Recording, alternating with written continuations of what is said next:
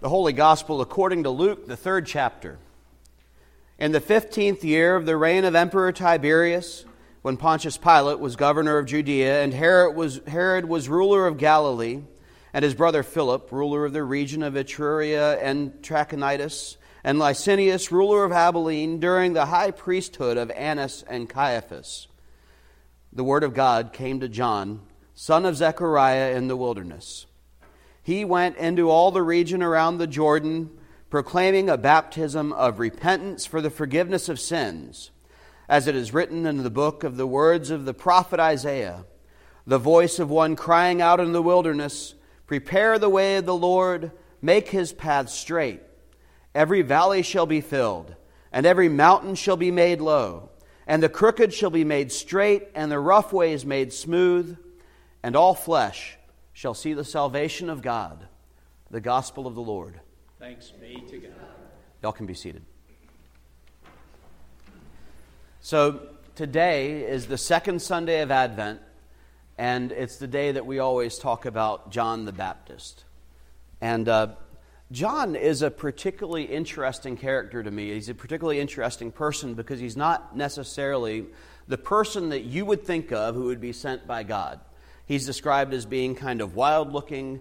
He lives in the desert. He wears clothing made of camel's hair. He eats locusts and wild honey. And if all of this is any indication, probably he is not the person that you want in your house to freshen the air. You know, because how are you going to have very good access to all the things that we enjoy that keep us clean, right? So, this, by all accounts, is someone who probably we would see and, and discount and this is the type of person that throughout scriptures God calls again and again. The people who aren't the ones that you would expect to have anything good to say, the people who aren't the ones that you would expect anything good to come out of them. You know, you think about Moses. Moses was someone who murdered someone and was on the run and living on his father in law's farm. You know, we think of Noah. Noah was someone who we don't necessarily know what he did before the flood, but we know that after the flood, the first thing he did after building an altar was plant a vineyard and then there's that account of him getting so drunk in his tent that he was laying there naked. This is in the Bible, it's okay to talk about in church, right? All throughout the scriptures, we hear about unlikely people being called to be the messengers of God, and John is no different. One of the things that sets John apart, though, is John doesn't just come and and preach to little groups of people that gather in these little pastoral images that we see in stained glass sometimes, where, where the sheep are just, you know, and all. John is someone who preaches to crowds of people. When they talk about John, they talk about someone who preaches, and people come from all over the region to hear him talk.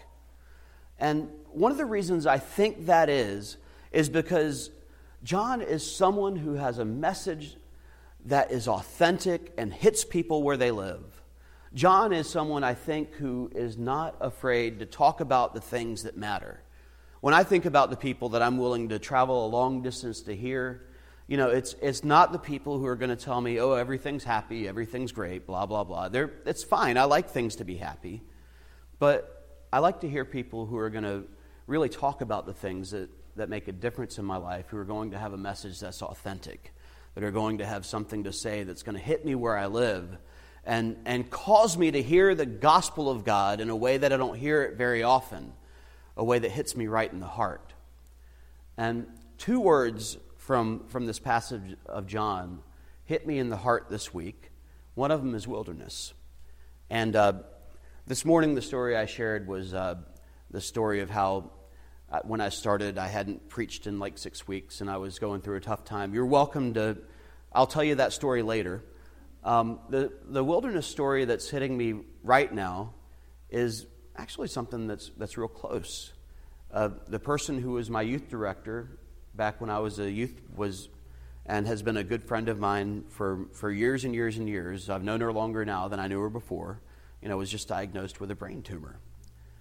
Wilderness you know, this is the kind of thing that, that takes faith out of being a theory and puts faith into practice. And it's been one of those weeks where, you know, I've, I've done all the work that I'm supposed to do, and I've done good ministry, and I've, I've talked about faith, and I've done all those things that, that you do, but the whole time there's been this undercurrent of tension and grief and fear and anxiety and worry and all the things that you go through when someone that you care about is sick. And it reminded me on the way here of something, and I've heard this attributed to a lot of different people, so I don't know exactly who to quote here, but I know it didn't originate with me, and that's good enough for right now. Someone who, after their, their spouse died, said, You know, when I was there and I was in the church and we were saying the creed and I had trouble believing it, the body of Christ believed it for me until I was able to believe it again for myself. And when we sang the hymns, and I couldn't sing the hymns with faith, the people who were there sang the songs of faith for me until I was able to sing them again for myself. And one of the things that I recognized during the first service this morning was that the, the people here today at Epiphany are singing for me and praying for me not because I, I'm necessarily having that doubt, but because those times in our lives where we have those fresh wounds, we need the support and the love of the community that comes to us only through the waters of baptism. Because sometimes when our own birth families don't necessarily know what to say, we, we have a body that supports us, not necessarily because we know what to say, but because part of what it means to be part of this family is that we gather during the times that matter and bear each other up. And the people who are willing to cry with you are the people in your life who really matter. You know, that's what I mean when I talk about authentic. That's what I mean about a message that hits you in the heart. That's, that's what I mean when I, when I talk about a faith that is real, that ebbs and flows. That when we're in the wilderness, those places that we find where we are broken and dead inside, and we feel like the earth has been salted, the wilderness is the place where we encounter God. Because as Paul says, in our weakness, God's strength is perfected. The wilderness is the place where we dispel the myths about who we are. You know, that I am in control of everything that I do, right? That's a myth that I like. You know, that, that not only am I in control of everything that I do, but, you know, I, I pretty much have a, have a stable life that's that's never going to change because I am young and capable, and I'm always going to be young and capable, right? Those, those myths that, you know, I've, I, everything that I have is because I'm so good and I'm so smart. I know, I know y'all don't ever have this problem, but this is something I occasionally struggle with. You know, the myths that we tell ourselves are dispelled in the wilderness because we recognize that we're never good enough to avoid all the bad things that can possibly happen no matter how good our plans are, no matter how smart we are, life happens to us. And we discover also that we are not in control because in an instant, life can be so out of control we don't know what to do with ourselves. And we recognize, and at 38, one of the things that happens to me is occasionally I apparently injure myself in my sleep. This is a gift of the Holy Spirit. And I got up this morning and realized that somehow I had injured my ankle in my sleep. So if you see I'm, I'm limping, that's why. You know, and even, even at 38, which I consider to be very young, and for you youth, it's not as old as you think it is, you know, already we, we start to discover that, our, that so many things, even our bodies, are not in control like we think they are. And in this wilderness, where we can't rely on ourselves, and we can't rely on our smarts, and we can't rely on our competence, and we realize that everything's out of control, God is present and God is strong and God is capable. And that to me is good news. The other, the other word that, that really strikes me is, is repent. Because repent is a word that I think is hijacked a lot of times. You know, it really, in its, in its purest form, is a really innocent word because it simply means to turn around. But most of the time, when I see the word repent in Columbia, it's on the side of a guy's truck. It says, Repent, because God hates y'all but specifically like these 30 or 40 people who, whose sins are listed on the side of this truck, right? Have y'all seen similar vehicles or similar signs that people carry around? You know, and, and I see that, and what I hear in this is the word repent is a word of accusation. The word repent is a word of judgment. The word repent is a word that almost becomes a weapon. And it's a word that kind of tells me that God is angry, God is waiting for me to mess up, God is waiting to smack me down, and God is ready to punish me for that. And it's kind of a popular way that we hear what, what it means to be a Christian sometimes in the South. And in any other context, the way that relationship would be described that this version of repent has is as abusive, right? Somehow, because it's God, it's okay. But if we, if we had any other relationship in our lives where, our, where the other person was acting like this, we'd tell people to get out, right? So, what, is, what does it mean to, re, to repent? How do we get this word back so we get it back to what it really means? Because repent is not a word of accusation, repent is a word of invitation. Remember, I said repent just simply means to turn aside, to turn around, to turn away from one thing and turn toward another. And so when John preaches repentance and forgiveness, that's part of it, is that repent is in the context of forgiveness, right? But repent is also turn away from the illusion that I'm in control and turn toward the good news that God is in control. You know, turn away from the way that the things I want in my life are holding me back and holding me down because let's face it, I don't always want things that are healthy. And, and turn toward the healthy, good things that God is calling us to do.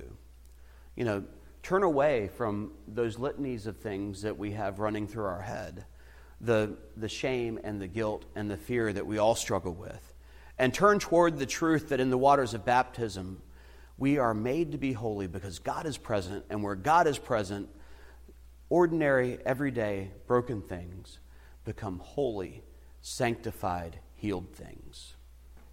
Even us. Turn away from the idea that if anyone really saw what I was about, that they could never love me.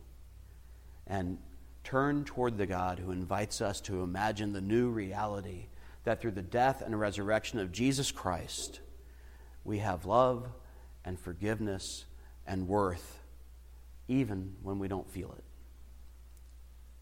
Repent is a word of invitation from the lie that I have to control everything and the world is broken and dying into the truth that I am not in control, and whether I believe it or not all the time, it's good news.